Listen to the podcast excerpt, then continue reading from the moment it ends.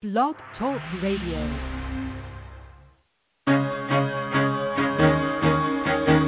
Carol the Coach. Sex, love, and relationships. We talk about it here. Carol the Coach. Compassion with contemporary relevance. I am a psychotherapist. I can be your personal life coach and I can help you with your issues. There are no problems too small or too big. You can talk about anything. Speaker, columnist, radio TV host, and commentator. Carol the Coach brings messages of wellness and empowerment within reach of everyday people every day. Almost five years ago, I lost my soulmate in an accident. He was killed in a plane crash. Life just for me has seemed to stop. There are groups all over the city. I mean, I teach one.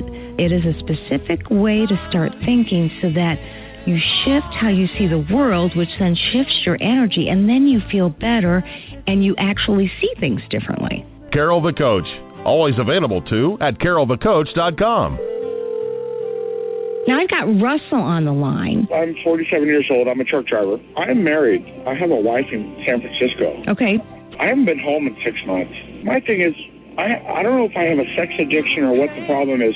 Why do I want what I can't have? And as mm-hmm. soon as I can have it, I don't want it anymore. You're right on target when you say, I don't know if I have a sexual addiction. Well, guess what? Yes, you do. And you know what? That's my specialty, Russell. So you're at the right place. Continue. I meet women online, and, and I'm in a different part of the country. Mm-hmm. I, I travel all 48 states, so I love sex. I hear self esteem issues. You never felt good enough and you didn't feel like you were getting what you should have then, and you're reenacting that now. Do you want to change that about yourself? I got an interesting email this week. He says, Thank you for taking my email in question. My girlfriend and and I are really having difficulty with sex. Now, I know I'm to blame for this because I had a sexual affair with several of her friends, and she has not been able to be with me and to be happy. But she won't leave. I know it sounds like I want her to leave, and I don't. But I also don't want to be the reason that she stays and tortures herself with everything that I have done to her. Please advise. So, you know, this is very, very well, it is truly what I know that partners can do. They love the addict. They want to stay with the addict. They know that this is a sickness, and so they are willing to do what it takes to hang in there. And yet, the truth of the matter is, they're not happy. They appear tortured. Um, they have ruminating thoughts. They have what we call trauma brain. They've been traumatized. And now they can't make any decisions because the executive functioning of their prefrontal cortex has been severely affected. So, what do I do to help a couple? Well, I'm sure most of you know if you've read Help Her Heal, the empathy workbook for sex addicts to help their partners heal, that I believe it's important for him to understand what she is going through neurologically. Because when he understands what's going on neurologically and the fact that she's having trouble making decisions, and the fact that she is emotionally dysregulated, and the fact that she feels rejection in a way that he can't even imagine, he will hang in there while she stabilizes and feels safe. Now, how does she feel safety and stabilization? Well, she has to get with a good therapist that understands her trauma. She has to decide does she want to know the entire truth, which is the disclosure. This could be followed by an emotional impact letter or a restitution letter. What also needs to happen is that she needs to decide what are her boundaries. And boundaries can look like a myriad of things. Boundaries typically center around the person wanting a sense of safety, a commitment to consistency. Um, a partner typically wants authenticity, honesty, and transparency. And this means that you can't lie about anything. You shouldn't lie about your taxes. You shouldn't overhear you lying to a um, client and saying that, you know, I just recently had this happen last week. I had a partner say, Oh, I just lose so much respect when he lies. I said, What do you mean? And she goes, Well, he was telling a client that he didn't have the information, that his company had not gotten that to him. And the truth of the matter was, his company did get that to him. And I would have much rather have him be accountable and say, you know what, I dropped the ball on this. And if you'll give me six hours, I'll get it together, I will figure it out, and I'll get back with you. So the partner really wants him to work on the tools of recovery that start with honesty. That's at the foundation of any good recovery program. And I've got to ask you, as an addict, whether you're in a relationship or not, you have spent years and years and years and years lying. You've either lied to others, you've lied to your partner, you've lied to your family, or you've lied to yourself. That's called denial. And truly, the first recovery task that Patrick Carnes talks about is that you need to break that denial. There is no reason under any circumstance for you to lie. Now, I don't know about you, but I know that the average person does lie. Not an addict, but the average person. They may tell a white lie, they may tell a tiny lie, they may lie by omission. And it's never good to lie. But the other thing that we know is that if you're betrayed, or if you're an addict in recovery and you don't have anybody, when you lie to yourself as if you've started all over in your recovery. I worked with a man who was really having difficulty um, with his recovery from cocaine and meth and sex addiction, and they went hand in hand.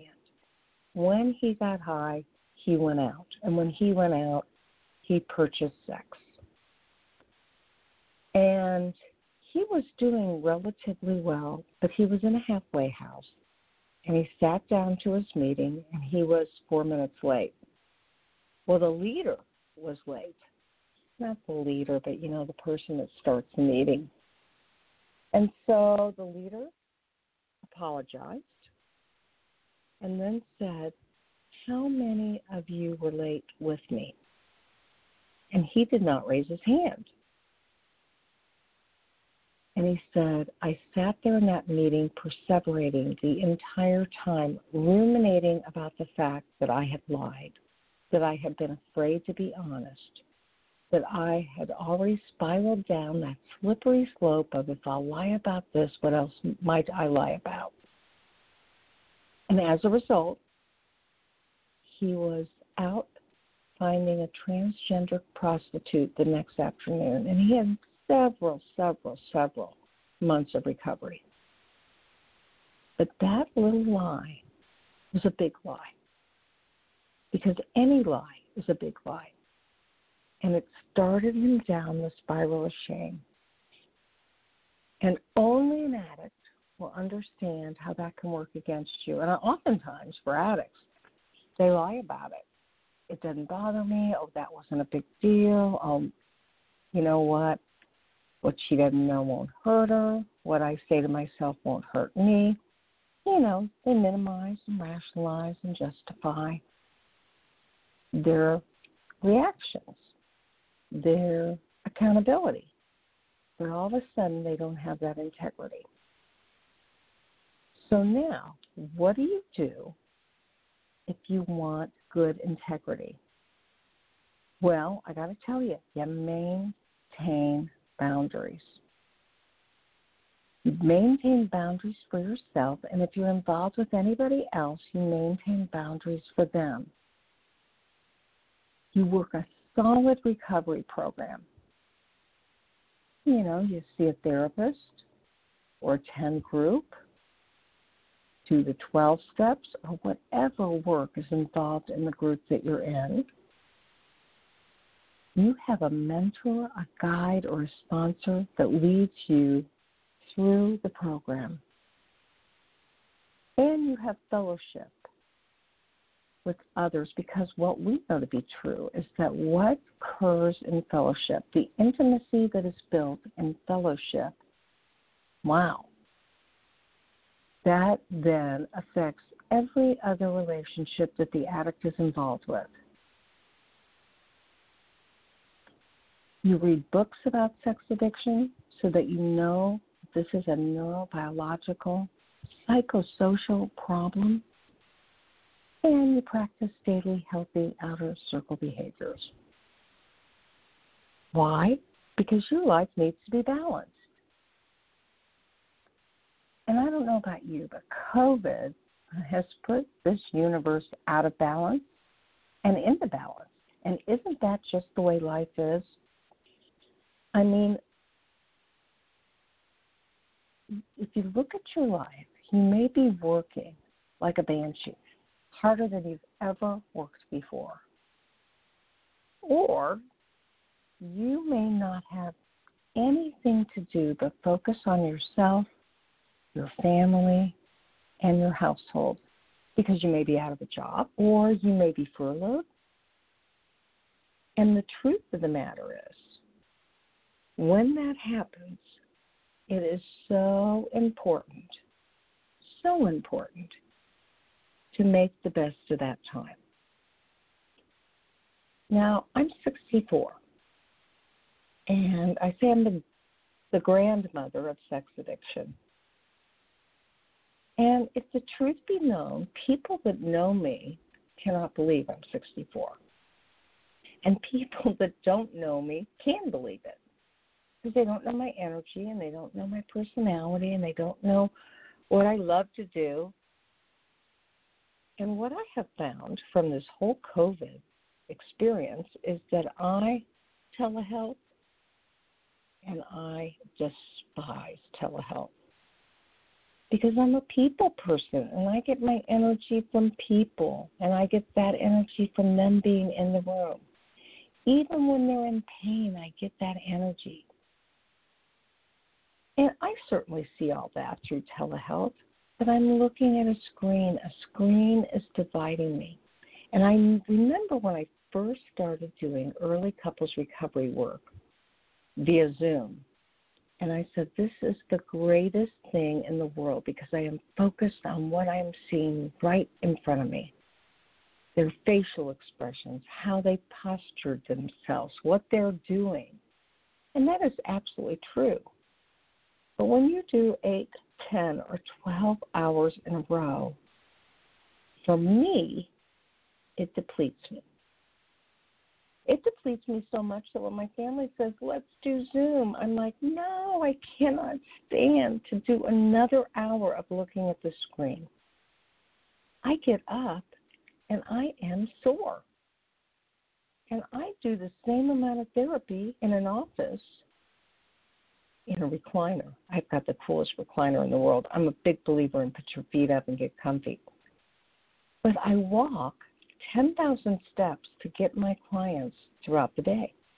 It's a big office building. And I've had clients that have said, hey, if I can see you coming down the hall, I'll just get up and come running. And I go, no, don't you dare. I need that exercise. The deal is that my body is being affected by my inactivity because I don't have as much to walk.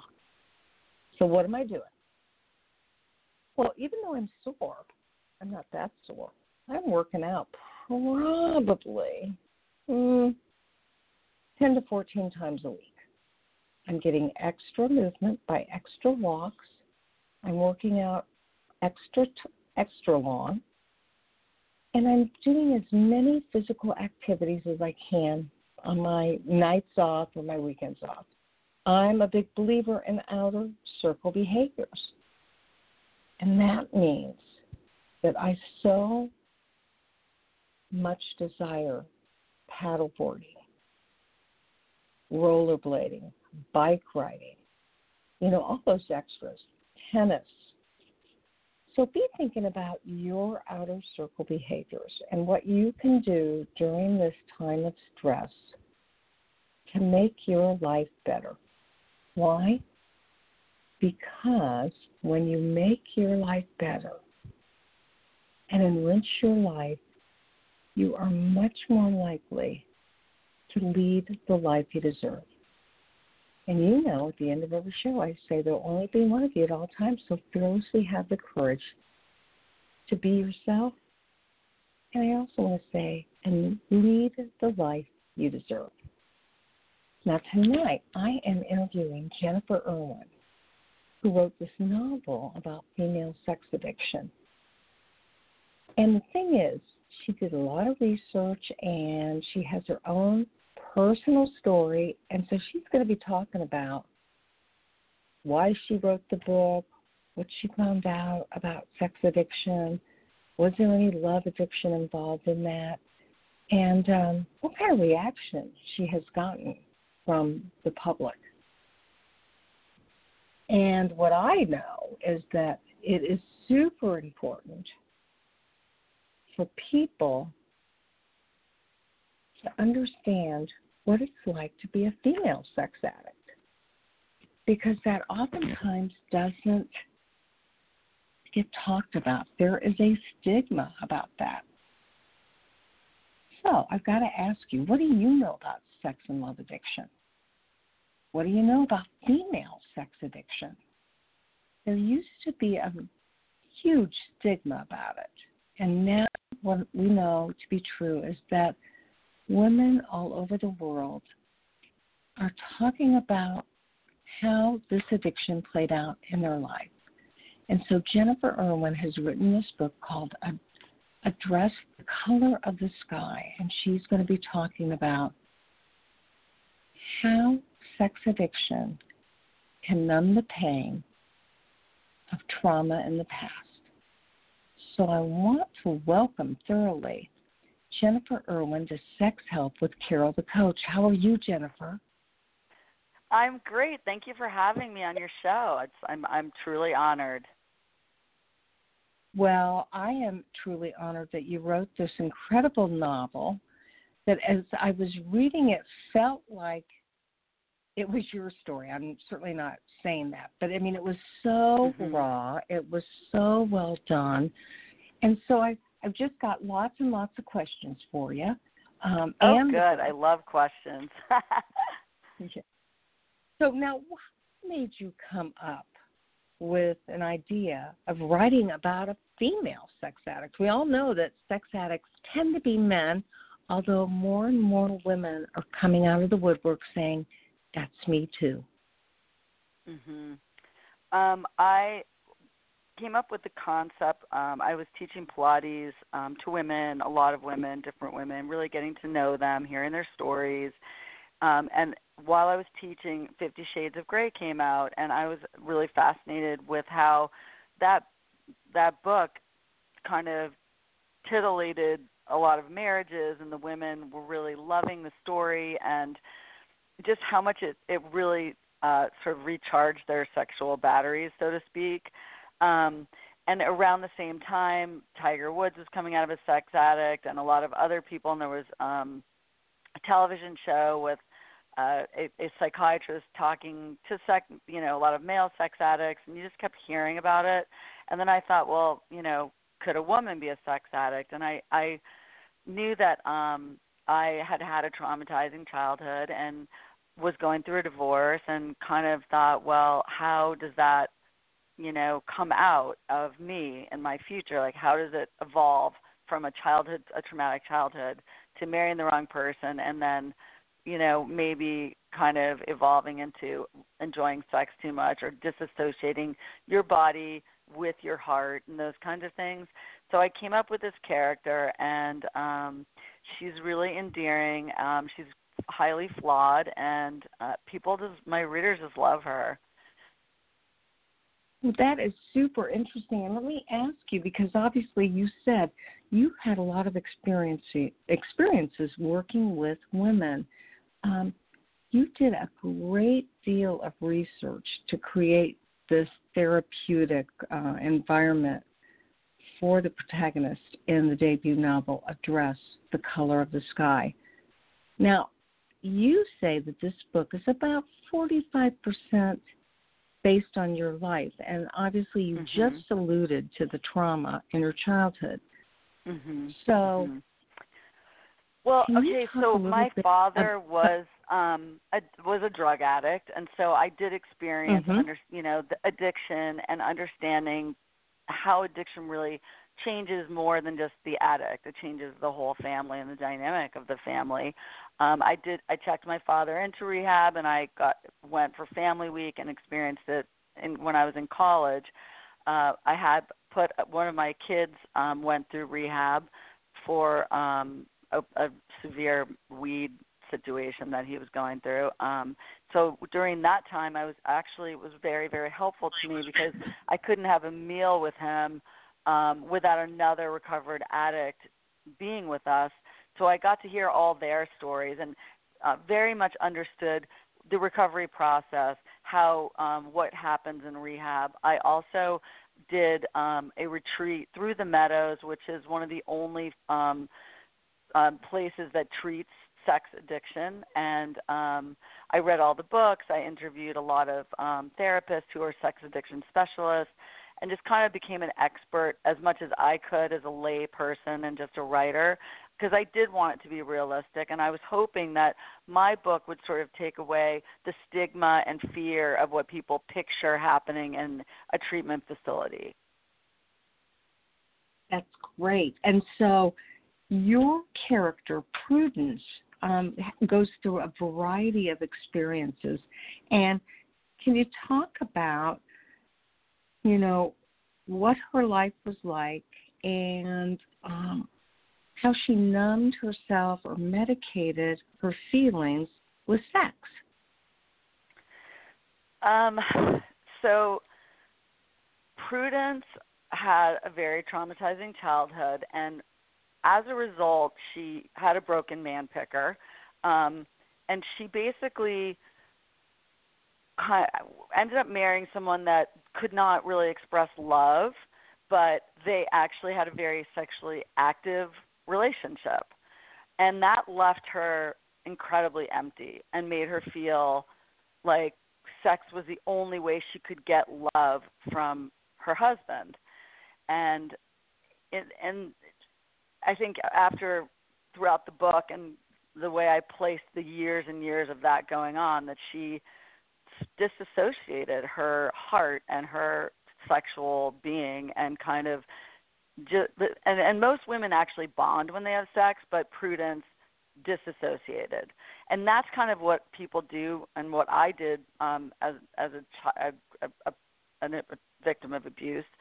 You can kind of bury it and and hide it and kind of tuck it away. And and it comes out in different ways you know different because you can only bury that kind of trauma for so long before it just reveals itself um as toxic things in your body and whatnot.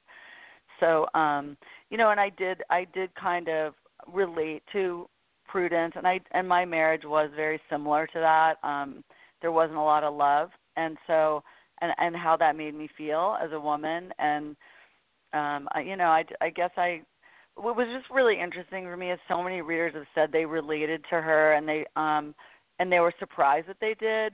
So i just i don't think it was that far off base from what what a lot of women have experienced in their life. Well that makes a lot of sense. And so again what a blend of the research you did in addition to your own personal life and I'm sure it's really mm-hmm. fun for listeners to hear, you know, how you decided to write about a female sex addict. And I'm wondering, what research did you discover that helped you to write this book, and you know, what hope, strength, and recovery can you give to women who have sex addiction? Mhm.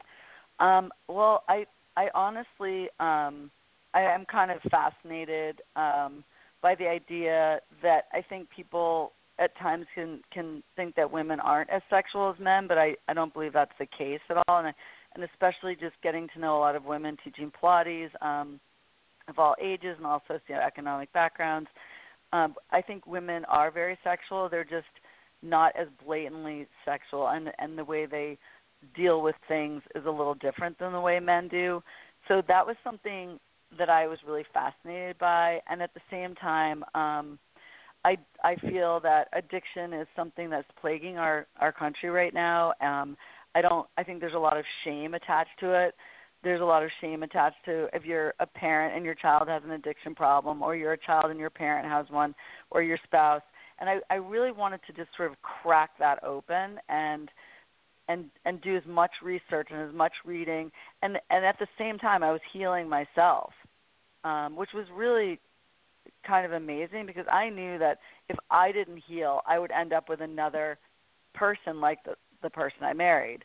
I would end up I would I would just go right back into that hole that I had already fallen into.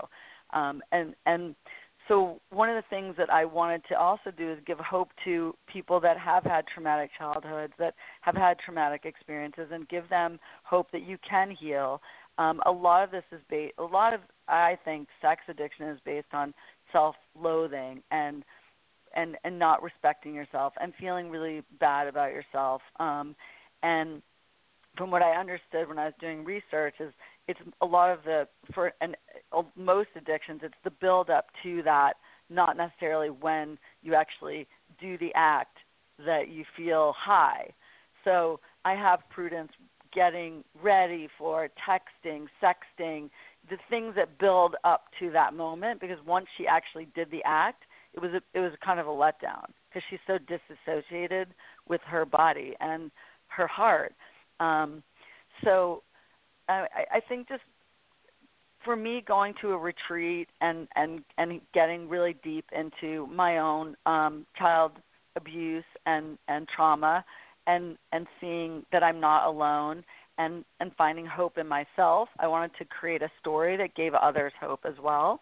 And I always say in interviews you know you're the expert I'm not the expert but I'm just a writer and I had a story to tell and it has been really um, cathartic and touching for me how many people have um, reached out to me and, and told me this book has changed their life, and and men too. I mean, so many men have written reviews, and I was definitely not my target audience at all. So it's it's been just a really beautiful experience. Um, the reviews have been unparalleled on Amazon and and Goodreads. So people are definitely enjoying the story and finding it relatable. And it is a little hard to read. It, um, it is kind of a painful story, but at the same time, there is hope there as well. Oh, absolutely. So, would you describe to our listening audience what the difference or similarities may be between a, a male sex addict and a female sex addict? um, you know, I I do believe that um, me, women i don't know about the shame with a man or how much shame a man feels. Um i think that with men there are things like the massage parlors and the strip clubs that you don't really see so many women getting you know into that situation. Um and mm-hmm. and at the meadows they do have different groups and some of those groups are are very separated. The, the men that are into voyeurism and into um, going to massage parlors and, and porn addicts and things like that. Women, for I think for a woman, um, it's more a shame based kind of revenge. And, and although it doesn't seem like having sex with no strings attached, attached is revenge, but it's it's this way that your brain makes you feel like you're getting revenge on others that have abused you and so you be, you detach and you have no emotions and you just keep going through these um, kind of dangerous situations in which you have a lot of anonymous partners or um, just to kind of feel better and and maybe they want more but you're just detached so I mean, like I said, I'm not an expert, but this is just kind of from the people that I've interviewed and the therapist. Um, um, you know, that's what I think the difference is, but I could be wrong. I, I, it's just what I've, I've kind of felt as, as someone that's um, you've done some research. You know, you can correct me on that. I, you know, maybe there really is no difference. I don't, I don't know, but that's just what, what I, what I've found from, through my research. Yeah, absolutely based on the research that you've done. And, you know, I would mm-hmm. agree with you in so many instances, men don't share their real feelings and vulnerabilities where women are a little bit better at doing that. And so mm-hmm. when a woman gets into recovery, she's able to say, you know what, I um, exploited myself and exploited others because of the trauma reenactment that occurred from my Mhm. childhood. And Mhm. so female sex addiction often is about trauma reenactment. And we know that men experience that too. But for females, there seems to be a real issue of woundedness. And that's why sometimes it's very difficult to determine is this person suffering from female sex addiction or female sex and love addiction? Um, Mhm.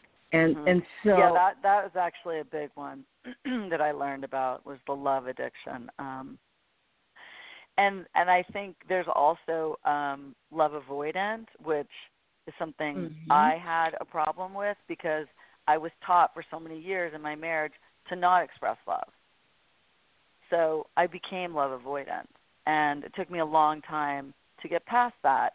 And uh, I think also when you've had a tra- traumatic childhood and you're spending every day fighting for your life, you have a lot of walls built up around you. And you got to break those down. And it takes a lot of time and a lot of therapy and a lot of personal work to get those walls broken down. So you can open yourself up from, you know, first to find self love and then to let someone love you and to be vulnerable enough to allow someone to love you. 100%.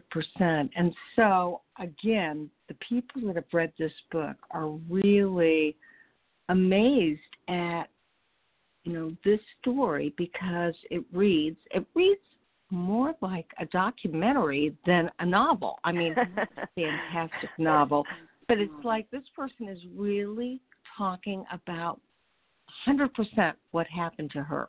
I want to remind people that we're talking about A Dress the Color of the Sky, and I am speaking with Jennifer Irwin.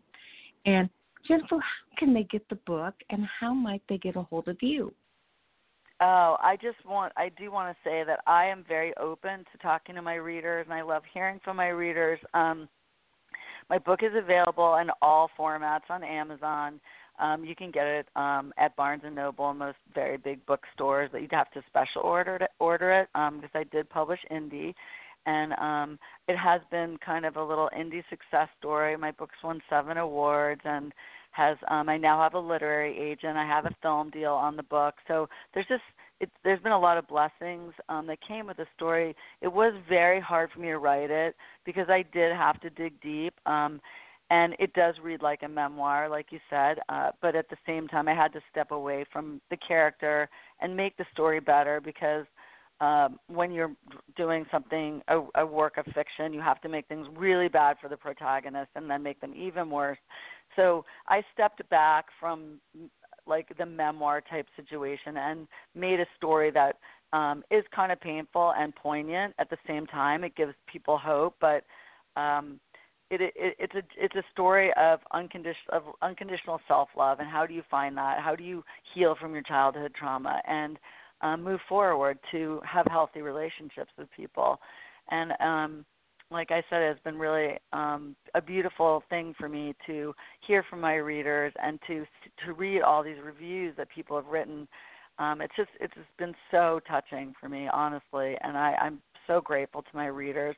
I'm just about to um, finish with a sequel because everyone wants to know what happens to her when she checks out of rehab. So yeah, there's going to be a, there's going to be book two.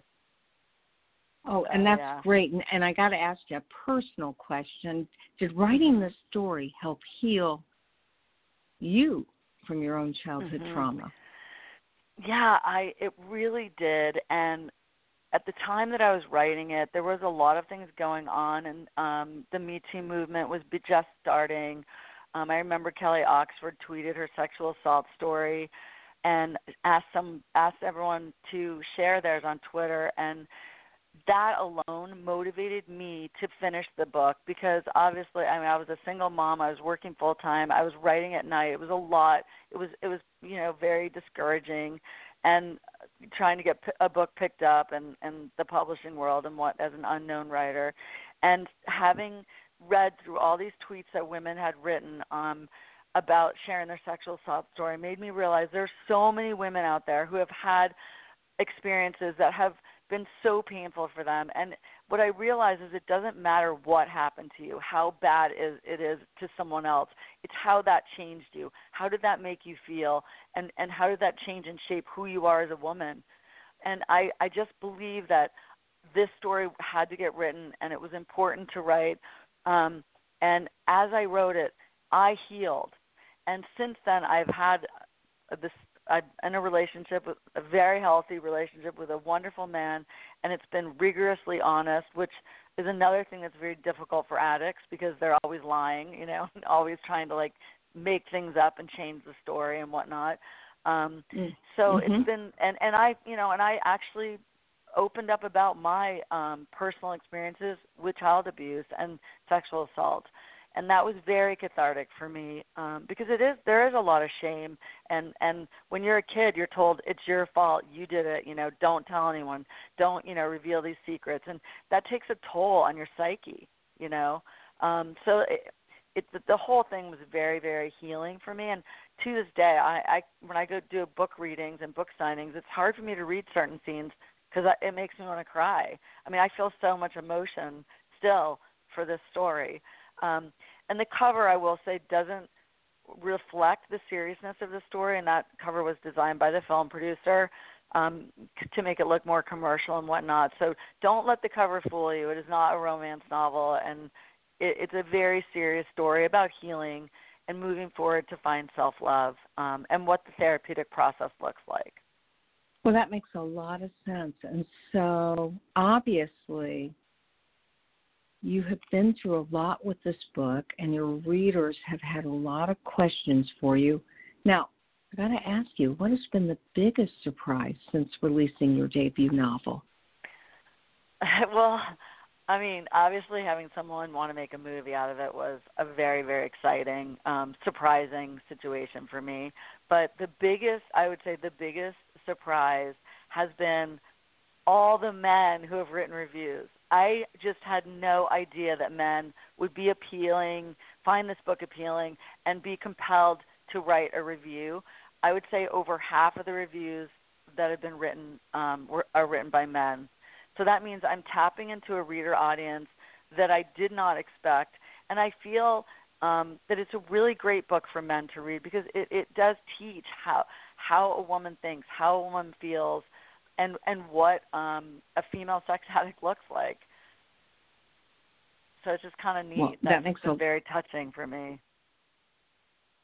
And so obviously you've referenced the fact that you've had had this film deal and mm-hmm. your hope is that there is a production company that is going to pick up this book and create a movie from it. Mhm. I have a film option on it right now, so there's been an executive producer um, that has slated the film um, it for the book to be into made into a, either a movie or a, a mini series. Um, I think they're kind of leaning mm. towards um, towards the making it like a limited series. So um, because the book goes back and forth in time, uh, they they it would be kind of well laid out to have the rehab scenes and then the childhood scenes sort of separated um, and and that's the way that I wrote the book. I wanted because Prudence is really poorly behaved and she has sort of surprising, shocking, you know, behavior. The book opens and she's having sex in the airplane bathroom on her way to rehab. And um, but when you when you read about her childhood and you feel the pain and experience what she's been through, that's when you root for her. and it's very fascinating to see how people are like at first I hated her and I didn't want to go any further in the story. And then it's by the end they're like I love her. I want her to make it, you know. So it's really neat how I was able to kind of change people's perspectives. Oh, absolutely. And you know, I love that believe it or not, you're in a community. The the sex addiction and partner betrayal community love stories like this, and it sounds Aww. like you're reaching beyond that. You're reaching yeah, the I everyday actually, person. Oh, well, I you know I'm really grateful to be on your show because I feel that I haven't had the opportunity to really tap into um, the addiction community and the recover recovering uh, addicts um, who this book might help and they might see hope and kind of find their own stories in my book. Um, I, and I'm really grateful that you're giving me this opportunity because it would be great. It, it would really mean a lot to me if I could help people that are in recovery or people that feel as though they're kind of spinning out of control, and maybe this book will help them in some way.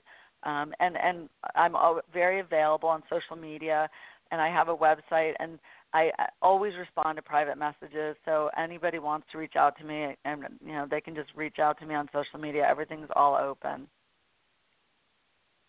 Well, that's nice. It's great that you put yourself out there and you're that accessible to anybody who this book struck a chord, or maybe they've been wondering what was wrong with them, and they realized, oh my gosh, mm-hmm. this thing has a label, and it's female sex addiction. And like you said, you were creating a sequel so that people can find out what happens to Prudence after she gets out of the treatment center and yeah. what direction does her life take? Because it could take a zillion different uh, directions. Mm-hmm.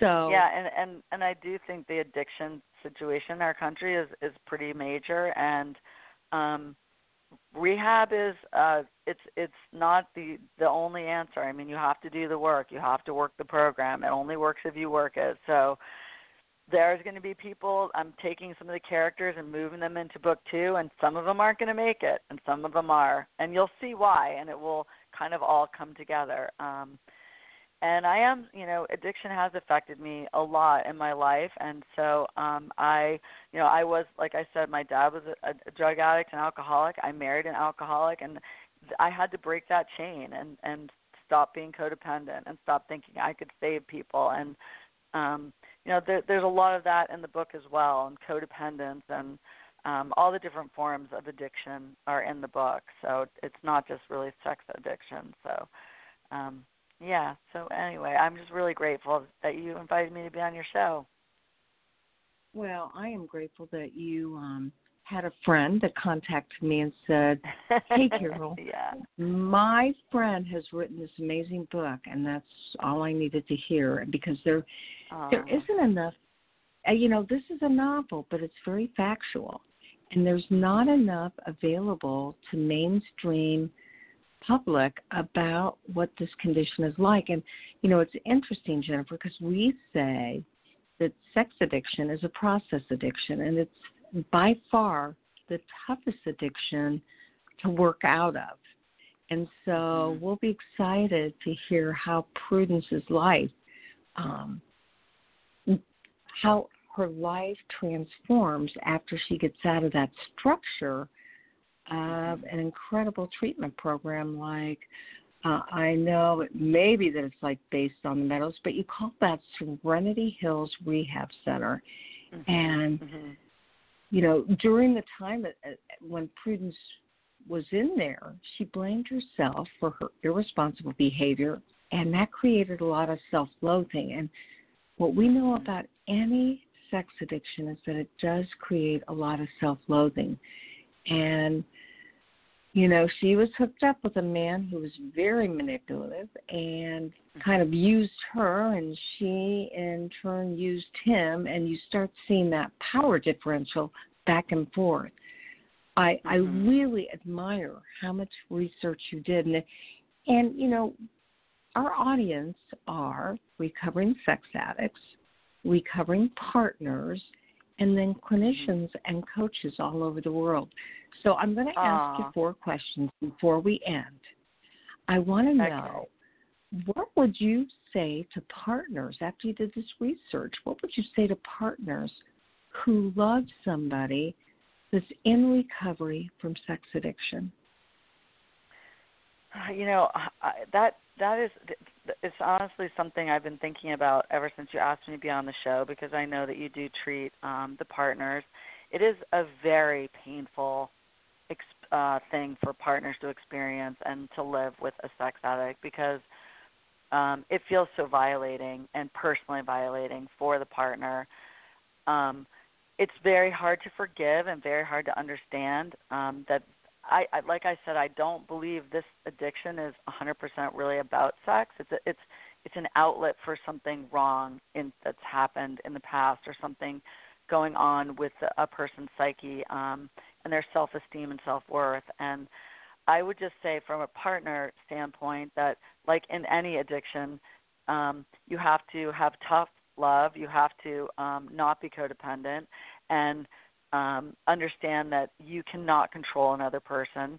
But if you do care about them, um, do the best you can to attend meetings, to be supportive, to attend therapy um, with them and without, uh, and learn as much as you can while at the same time having rigorous honesty and let allowing your partner to to provide you with rigorous honesty so you can move forward in your relationship and understand there will be setbacks. Um it like you said it's a very difficult addiction to treat and to recover from. So um but I, I just I, I think if you truly love someone and you and you believe that they they want to get better and you're seeing those signs of the work being done um, there are setbacks. Just not take it per, as personally as it seems such a violation when someone, you know, betrays the physical kind of bond of a relationship, but it really isn't a personal attack on you. And and that's that's really all that I can say. That, but it is hard, and I do feel for the partners because I know it's not easy at all. Okay, and so, and I, what I know to be true, it's interesting. I just did a Partners Post Traumatic Growth course, and it's uh, an online course on my website. Uh, and I have a male partner on there, and he talks about the fact that, you know, with a female sex addict, it is much more difficult to get resources for the male mm-hmm. partner. And there's a stigma against men uh, being affected by female sex addiction. And that's a whole nother dynamic. So, anybody who's listening that is in love with a female sex addict, we want you to know that we get that and that we're here to help you, we're here to support you because your pain is as great as anybody else's. Um, mm-hmm. So, now I'm going to ask you what would you tell a female sex addict in terms of your research? What can she hope for? Um, I would say, if possible, um, to find a therapist like you who specializes in sex addiction. Um, they're they're out there. I know they're not in every city. Um, definitely attend SAA meetings, females only if possible, and if you can, check yourself into you know, rehab for five weeks, I highly recommend getting into a treatment program and finding the root of where it started and what emotions you were feeling. Um, there, you know, there is hope, there is help. There's so much shame attached to this addiction, and um, it's very hard to talk about and very shameful. But um, I think that once you get through it, it's so worth it. And so um, so beneficial to everyone around you. And i you know i just get the help that you can and and keep working on it.